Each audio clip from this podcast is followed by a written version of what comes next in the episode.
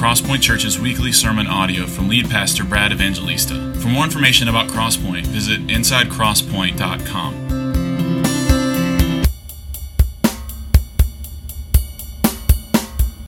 Amen. Good morning. How are you? Let's open our Bibles to Hebrews chapter 2. Hebrews chapter 2.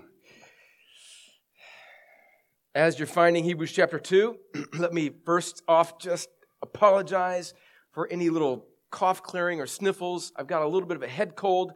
I feel fine, but um, I just am, my nose is running, my throat is scratchy, and I pray that it's not a distraction to you. We are in the beginning parts of our sermon through the letter of Hebrews. We're in chapter 2. Last week we looked at verses 10 through 13. This morning, as Robert mentioned, we're going to look at verses 14 through 18. Boys and girls, I'm really glad that you're here. I want you to do your best to pay attention. There's going to be some words that we talk about today that might be a little above your head, but that's exactly how you learned English. Every day around the dinner table or at school, people use words that you don't know, and that's how you learn. And today, I'm going to use one word in particular that you may not be very familiar with, and I want you to ask your parents a little bit more about what it means later on today or in this week. Okay, here's my plan. I think our text this morning, verses 14 through 18, begs a question. And really, the whole point of the sermon I want to be is to hopefully answer that question, okay? But before we get into verses 14 through 18, that's our main text, really verses 14 through 15. And next week, we're going to look just at the end of verse 18. So, three sermons in verses 10 through 18. That's, that's, that's slow pace. But I want us to read all of 10 through 18 just to reorient us. This, I think, is the heart of the argument of Hebrews. And remember, Hebrews is more of a sermon than it is a letter. It's a sermon of the preacher who is speaking to these Hebrew Christians, in other words, ethnically Jewish Christians, who, because of increasing cultural persecution in Rome in the first century, are tempted to maybe go back to Judaism, back to the Old Covenant, because that was accepted in Roman culture in Rome in the first century. There wasn't persecution of Jews in the first century in Rome, but there was of Christians. And so the writer of Hebrews is wanting to show them how Jesus is better and he's worth it, and to draw near and to hold fast to Jesus. And I think, so he's going to use throughout the letter a comparison of Jesus to the old covenant. He's the new covenant and he's better. And I think Hebrews chapter 10, verses 10 through chapter 2, verses 10 through 18 is the very heart of his argument. So let me read, starting in verse 10. For it was fitting, or other translations say entirely appropriate, that he, for whom and by whom all things exist, in bringing many sons to glory, so that's God the Father, in bringing many sons to glory should make the founder of their salvation, that's Jesus, perfect through suffering. So the Father's doing something to the Son, He's making him perfect through suffering. For he who sanctifies and those who are sanctified all have one source. And, brothers and sisters, I still can't get over this part. That is why he is not ashamed to call them brothers. Jesus is not ashamed of you if you are in Christ saying, and here's the picture from Psalm 22, he quotes, the author does, I will tell of your name. So this is Jesus singing the words of Psalm 22 to us, to God. I will tell of your name to my brothers. In the midst of the congregation, I will sing your praise. So here's the picture. Jesus, in his incarnation and his work, comes down to earth. He puts his arm around his brothers and sisters. He says, I'm not ashamed to call you my people. And he sings to God, not from heaven, but in the midst of the congregation of sinners that he's redeemed. These are my people, God. That's good. And again, verse 13, I will put my trust in him. And again, behold, I and the children God has given me. Okay, that was last week. This week, verse 14, here's our text. Since, therefore, the children share in flesh and blood, he himself likewise partook of the same things, that through death he might destroy the one who has the power of death, that is, the devil, and deliver all those who through fear of death were subject to lifelong slavery. For surely it is not angels that he helps, but he helps the offspring of Abraham. Therefore, he had to be made like his brothers in every respect so that he might become a merciful and faithful high priest in the service of God to make propitiation for the sins of the people. Because he himself has suffered when tempted, he is able to help those who are being tempted. This is God's word. Let me pray. Lord, help us to understand this. Help me to explain it faithfully. Uh, I pray that you would help me be economical in my words, to the point. I pray that I wouldn't babble with unnecessary chatter. I pray that I would get straight to the point, and I pray that the words that I speak would go straight to the heart and I pray that would, they would be true and in line with what your Spirit has written. And I pray that the mighty wind of the Holy Spirit would blow through our hearts. And for Christians in this room, that we would be changed and sanctified by the truth of your word, made more like Jesus. And my friends that are here today that do not know you, I pray that you would give them what you require of them, which is a new heart that has faith so that they can trust in Jesus and be reconciled to you. Be glorified, I pray, Lord during our time in your word. In Jesus' name, amen. Okay, I want us to just work through these verses, primarily verses 14 and 15. Let's look at verse 14 again. I want to make sure we understand this. And I think there's a question here. In the middle of verse 14, the writer of Hebrews makes this statement that Jesus, through death, destroyed the one who has the power of death, who is the devil. What does that mean? What does that mean, and how does Jesus exactly do that? And if we understand the answer to that question, I think we, we really are well on our way to understanding the very heart, not only of this passage, but I think of the whole message of the Bible. So, verse 14, since therefore the children share in flesh and blood. So that's speaking about us. He's, he's talking about humanity here. He's speaking, he's going to, in just a moment, bring up this concept, which is already laced throughout Hebrews chapter 2 the idea of the incarnation of Christ, that God the Son, fully God, became fully or truly man. So he's saying that since, because we are flesh and blood, and by the way, we could just sort of build out a theology of man on that. All of us have a commonality. We're the same. You know, we may have different pigmentations, we may have different languages, we may come from different cultures, we may prefer, some of us root for, for, for football teams that all they do is win and they go to the AFC championship every year and then they go to the Super Bowl. And some of us root for teams that, that don't make it to the Super Bowl, Dylan Love.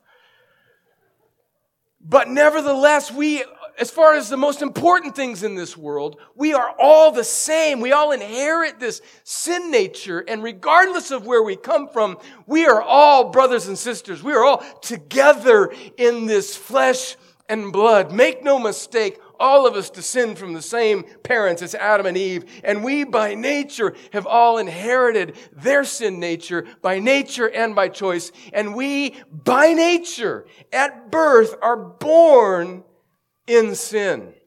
And we're born frail. And we're born opposed to God. That's who we are. That's what it means to share in the flesh and blood. And because of that, since therefore the children share in flesh and blood, he himself meaning Jesus likewise partook. He shared of the same things. Let's, let's make sure we understand just the power of what's going on in the second half of this sentence that Jesus became like us. He partook of the same things. Just for a moment, I want us to stare at and wonder at the inscrutability, the beauty, the, the incomprehensibility, in one sense, of the truth of the incarnation. In fact, it might be the most stunning and beautiful and incomprehensible truth of all that God, fully God, God the Son, became man. This is the same God that in Hebrews chapter 1 is the creator of the universe. He's the exact radiance of the image of God. He upholds everything by the word of his power. And here it's saying that that son, God the son, partook. He shared the same things as we are, yet without sin. Now, here's what I, I, I want to develop in us a kind of instinct as a church. I think many of us have it. and I, I want to cultivate it more in my life and in your life. We've been talking about this in our pastoral staff meetings when we encounter difficult truths. Uh, sometimes there's a tendency when we look at deep and incomprehensible truths, like, for example, this nature of Christ, fully man, fully God, or maybe the sovereignty of God, or the, the, the relationship of God in his sovereignty with human responsibility. There can be a tendency to see those truths and to see obvious tensions in the Bible and in our lived out experience, and to very quickly just sort of throw up the white flag of, well, this is very difficult to understand, and so I'm just gonna, I'm just gonna just sort of chalk that up as a mystery.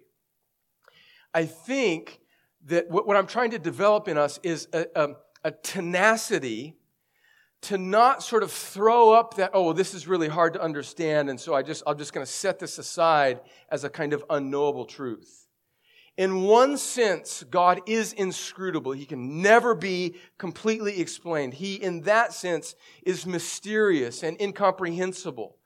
But that's not to say that he has not. In fact, Robert, I think, quoted it in his prayer this morning that he is giving us, he's given us everything we need for life and godliness. So, in one sense, even though God is transcendent above our understanding, he also has revealed himself. He's immanent. He's here and he's given us knowledge that we can know him as much as we need to know him for life and godliness. So when you're thinking about a difficult truth like the incarnation or the nature of Christ, I want us to develop this instinct to know as much as we can know, as much as the Bible says about those truths, no more and no less. So I want you to think of truths, difficult truths like this like the deity of Christ and the humanity of Christ, think of them in terms of two lines that run parallel to one another. So here we have the deity of Christ, God the Son, eternal with the Father, creator of the universe, no beginning, no end. That's obvious, that's easy to see.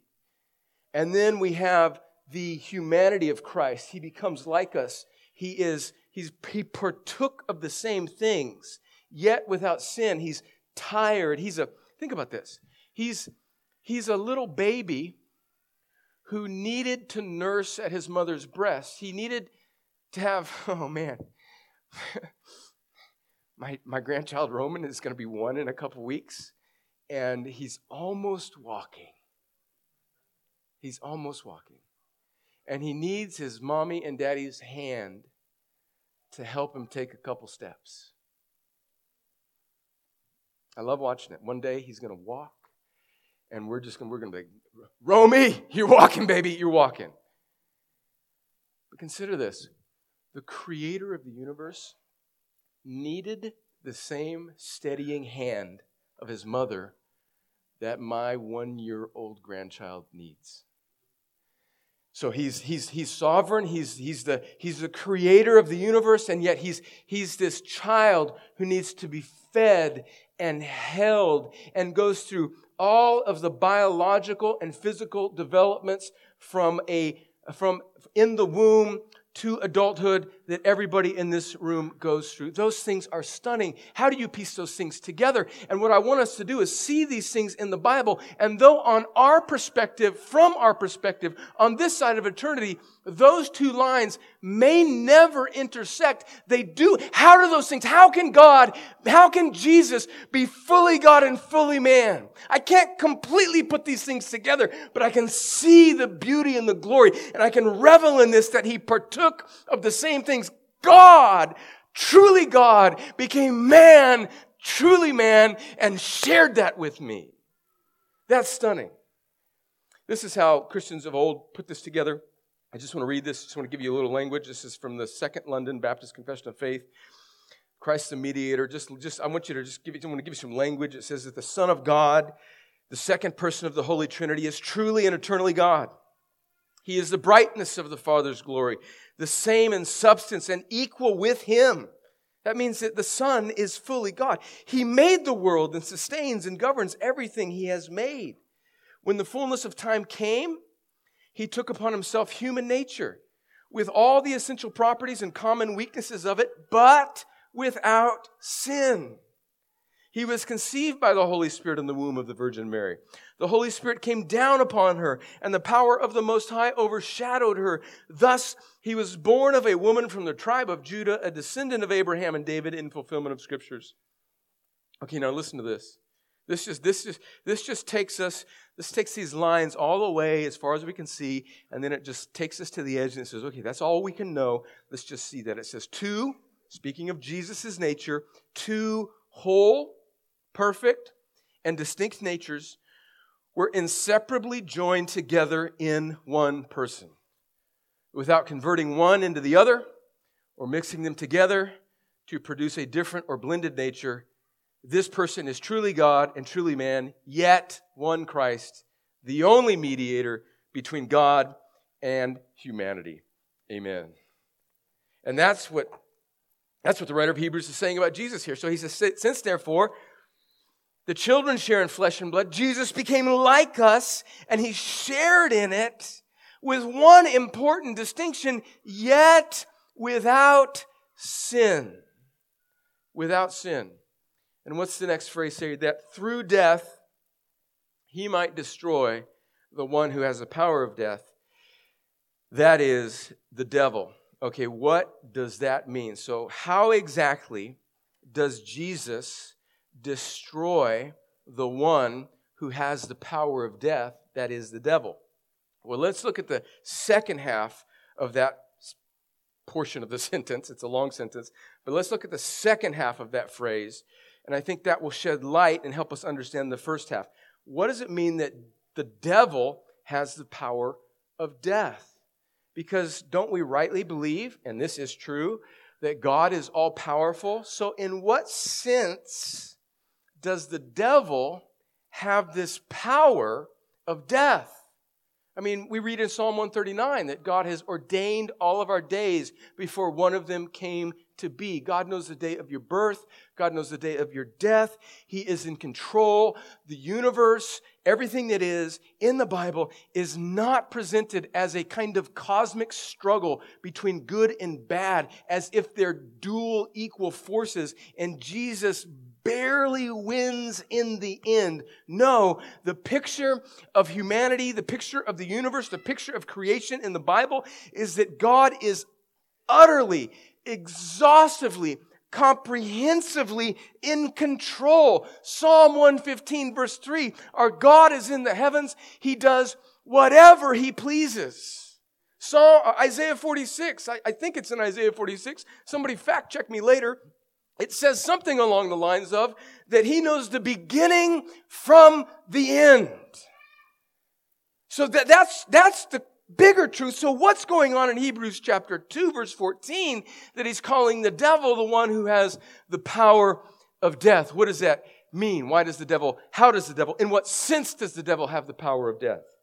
Well, here's my best explanation at it. The devil's power of death, it's a, it's a granted power. It's a, it's a derivative power. It's a derivative power, something that's it's like a sword that's been handed to him. And I think better, better, more than a sword, I want you to think of it as a, it's like a tongue that has been handed to the devil. Because death, death in itself is a consequence of sin against God. Death is the penalty for sin against God. We read that in Genesis chapter 3.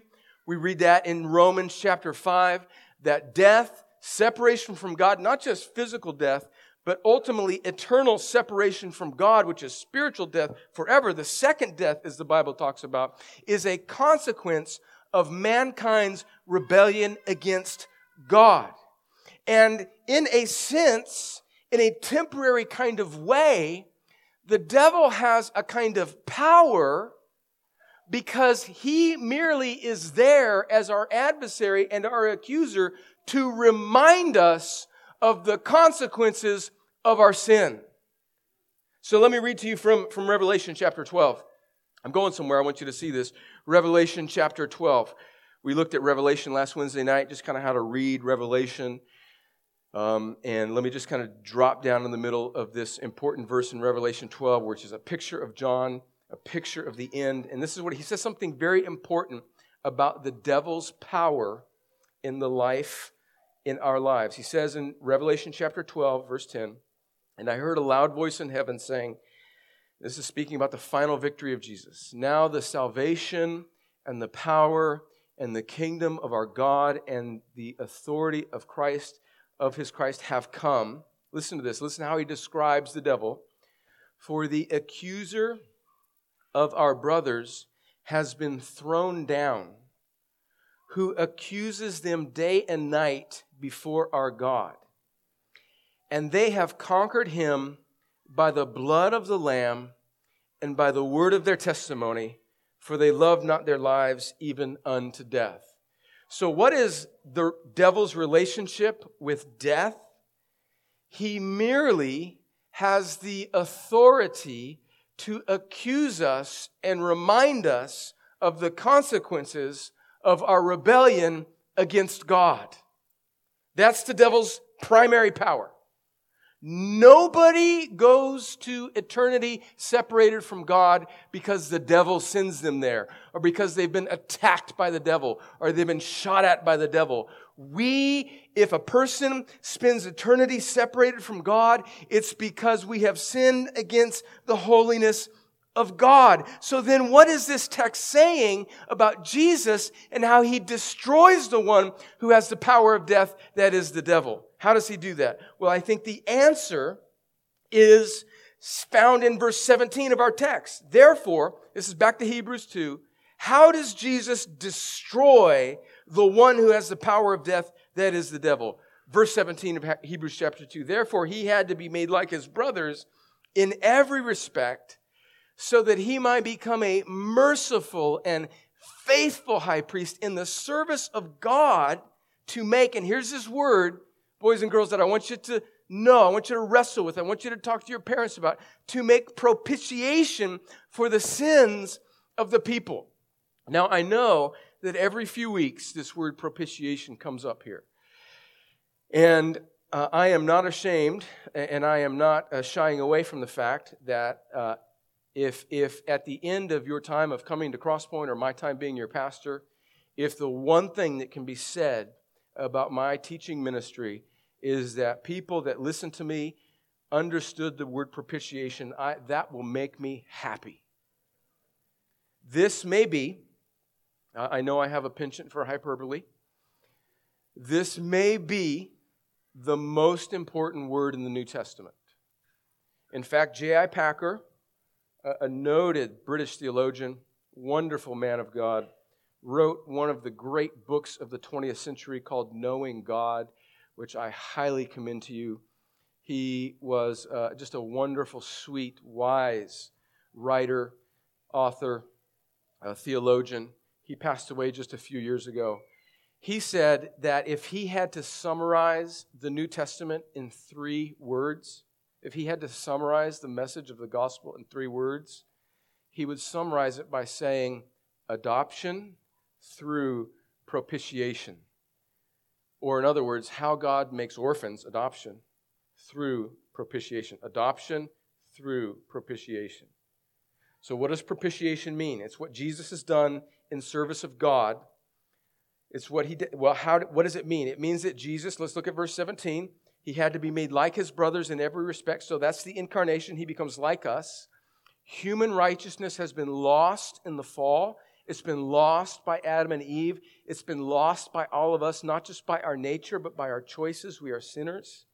And our sin demands death. It demands the wrath of God because God is holy and he cannot go against his nature. He cannot abide with rebellion. Now, at this point, you may have lots of questions about why God would even create a universe where that is even a possibility.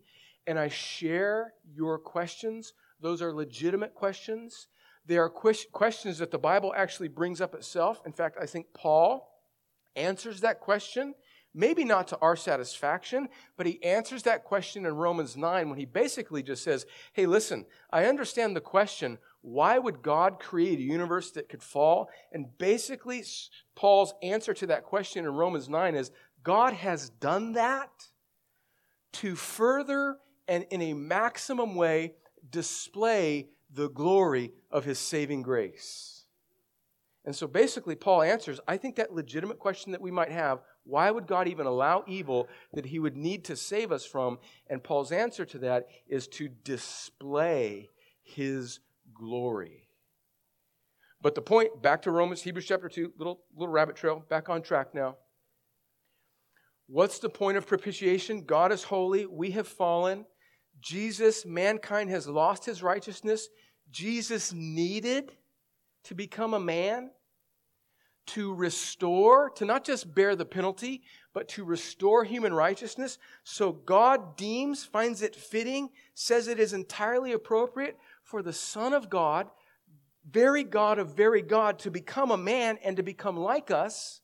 And where we have lost our righteousness, where we've lost our obedience, where we have lost our ability to right stand with God, Jesus recaptures it through his perfect obedience, through his sinless life, and through his suffering, his sacrificial death on the cross. And here's where this word propitiation is so important. It means that Jesus, in his work on the cross, is absorbing, he's satisfying, he's extinguishing, he's removing the condemnation that should have been ours. That's what Jesus has done.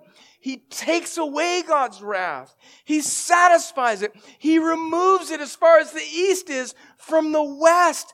We are therefore no longer condemned if we're in Christ because what Jesus does in his service not to the devil. He's not paying anything back to the devil. In his service to God as the high priest, he comes as fully man, representing man to God, but as fully God, representing God to man. He stands in between the two. He lays down his perfect humanity. He lays down his eternal righteousness and God's holiness, God's judgment is satisfied. That's the first half of propitiation on the cross.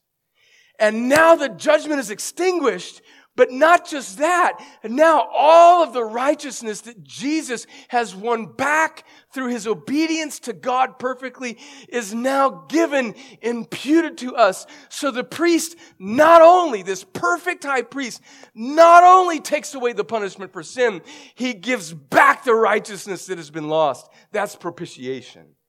And so what, how does verse 17, how does Jesus, this high priest, who propitiates, who satisfies the penalty and restores righteousness. How does that connect to verse 14 that through death he might destroy the one who has the power of death, that is the devil?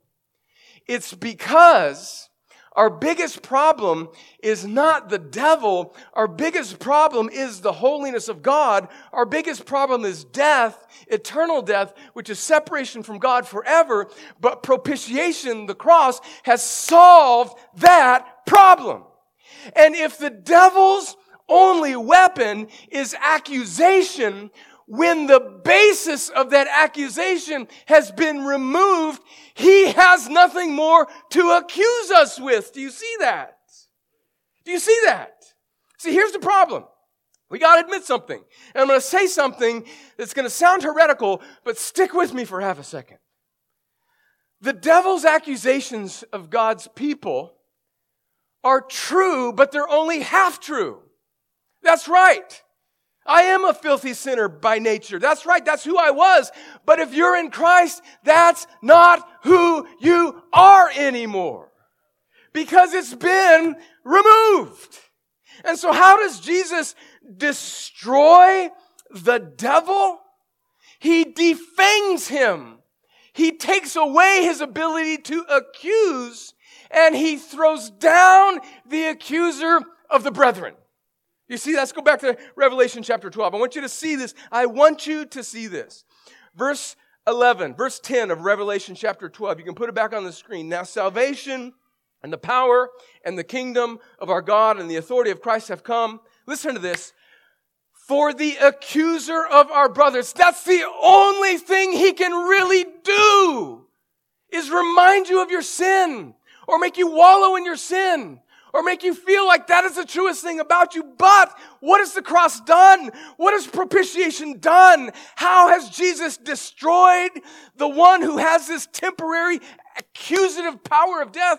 For the accuser of our brothers has been thrown down because of the cross. He who accuses him day and night before our God. Now listen to this, verse 11. See this.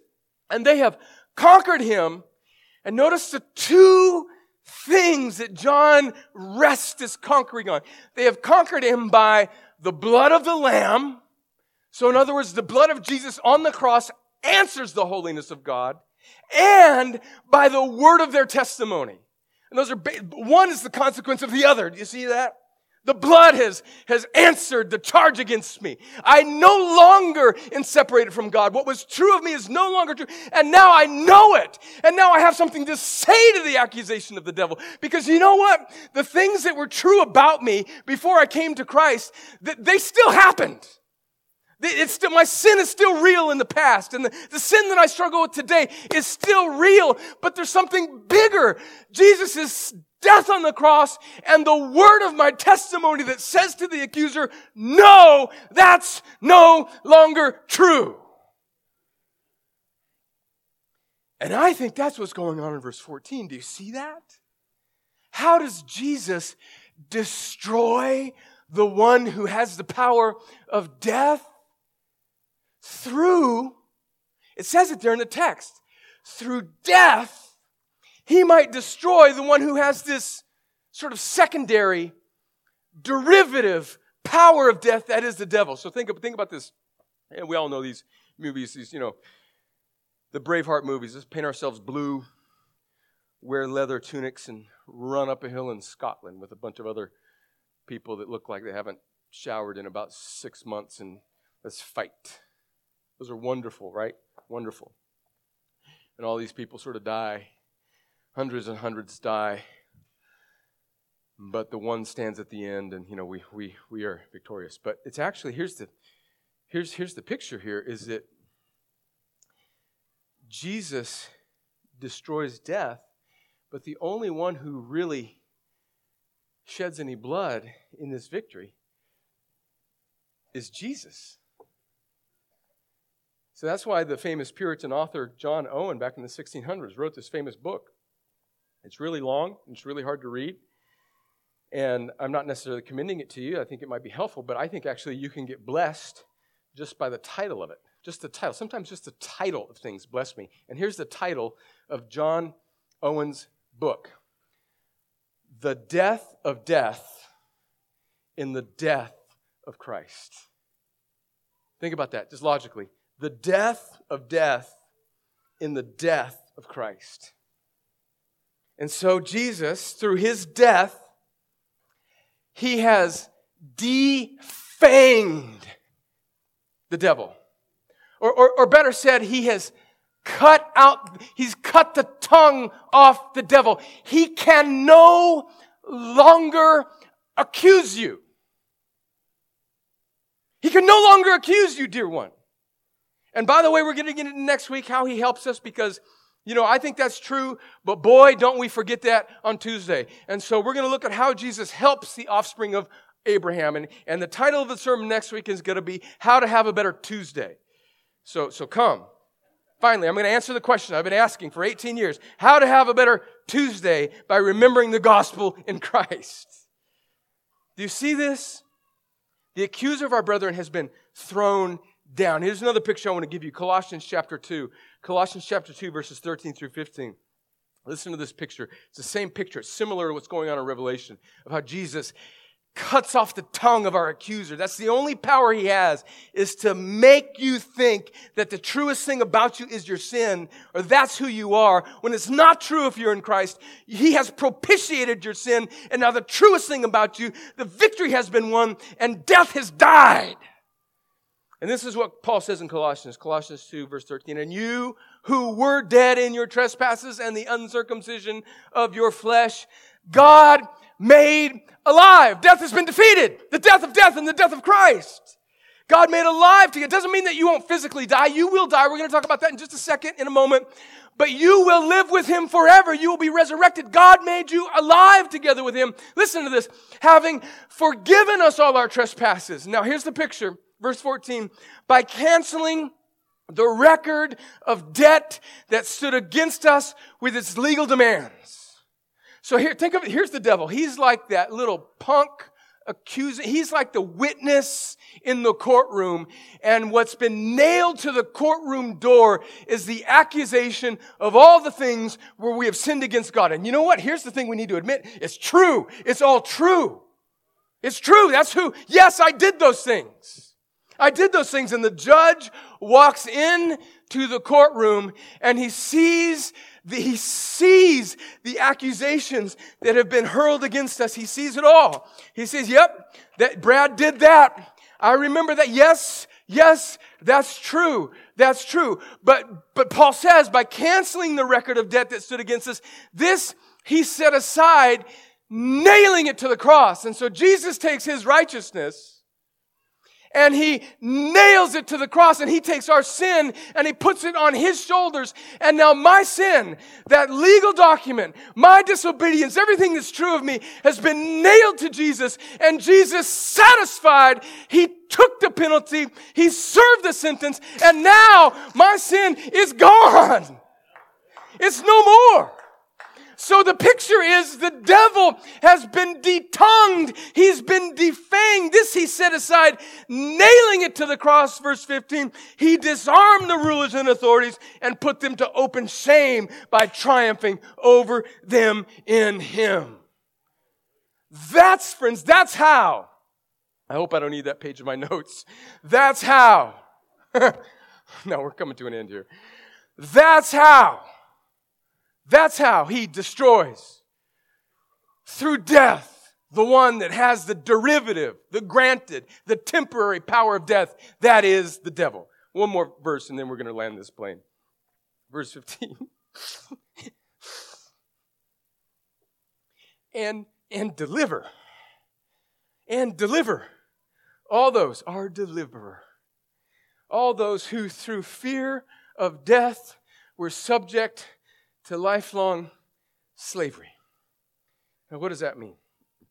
What does it mean that he delivers us from the fear of death and lifelong slavery? Because remember, he's, he's detongued, he's defanged the accuser. What does it mean that he delivers us from the fear of death? Well, what do people fear most? We, we fear death on some level. Why, though, do people, why do even unbelievers? I, I think this is like, there's that verse in Ecclesiastes, I believe it is, uh, that says that eternity is written on our hearts. And I think that's just what it means to be human.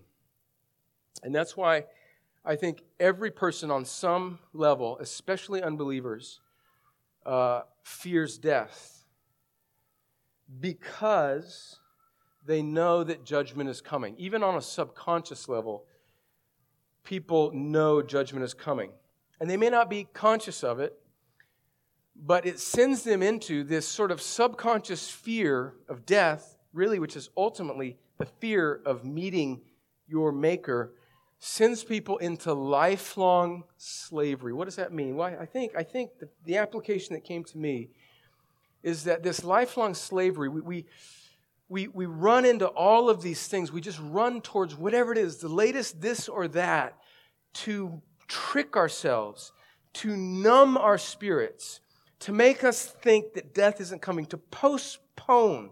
And so we run into lusts, into money, into power, into whatever. And all of these things are just like temporary medicines that in our minds just make us feel younger. That's why you look at these people, these Hollywood stars or whatever, and these people in their 70s and 80s and 90s, and their face looks like it's been, like a piece of cellophane is put over it. because They're trying to remain younger, and they just look like, they just look ridiculous because they're trying to postpone the inevitability of death and make themselves feel younger because they know it's coming. And it's a kind of slavery. This desire we have to stay young and vital. It's a kind of slavery. And Jesus delivers us from that because underneath that slavery is the fear of standing before the judge. But if the sentence has been removed, what do we have to fear? Now, friends, make no mistake, death is an enemy. Death is an enemy. But it is merely a river we must pass before we get to the heavenly city. Here I end with this. There's this one. I mean, some of you have read the book Pilgrim's Progress. Uh, it's, I believe, I believe it's the second most published book in English in the entire world next to the Bible itself. It was written by John Bunyan, not Paul Bunyan, John Bunyan. I don't think there was any relation. Maybe there was. I don't know. Is Paul Bunyan a real person or was he? I don't know. Anyway, yeah, all right. I'm going to get emails on that. I forget that. John Bunyan was a real preacher in England back in the 1600s. And he was imprisoned for his faith. And he wrote this famous, famous, maybe the most famous of all Christian allegories called The Pilgrim's Progress. And it's, uh, many of you in this church love this, this book. It's, it's, it's wonderful.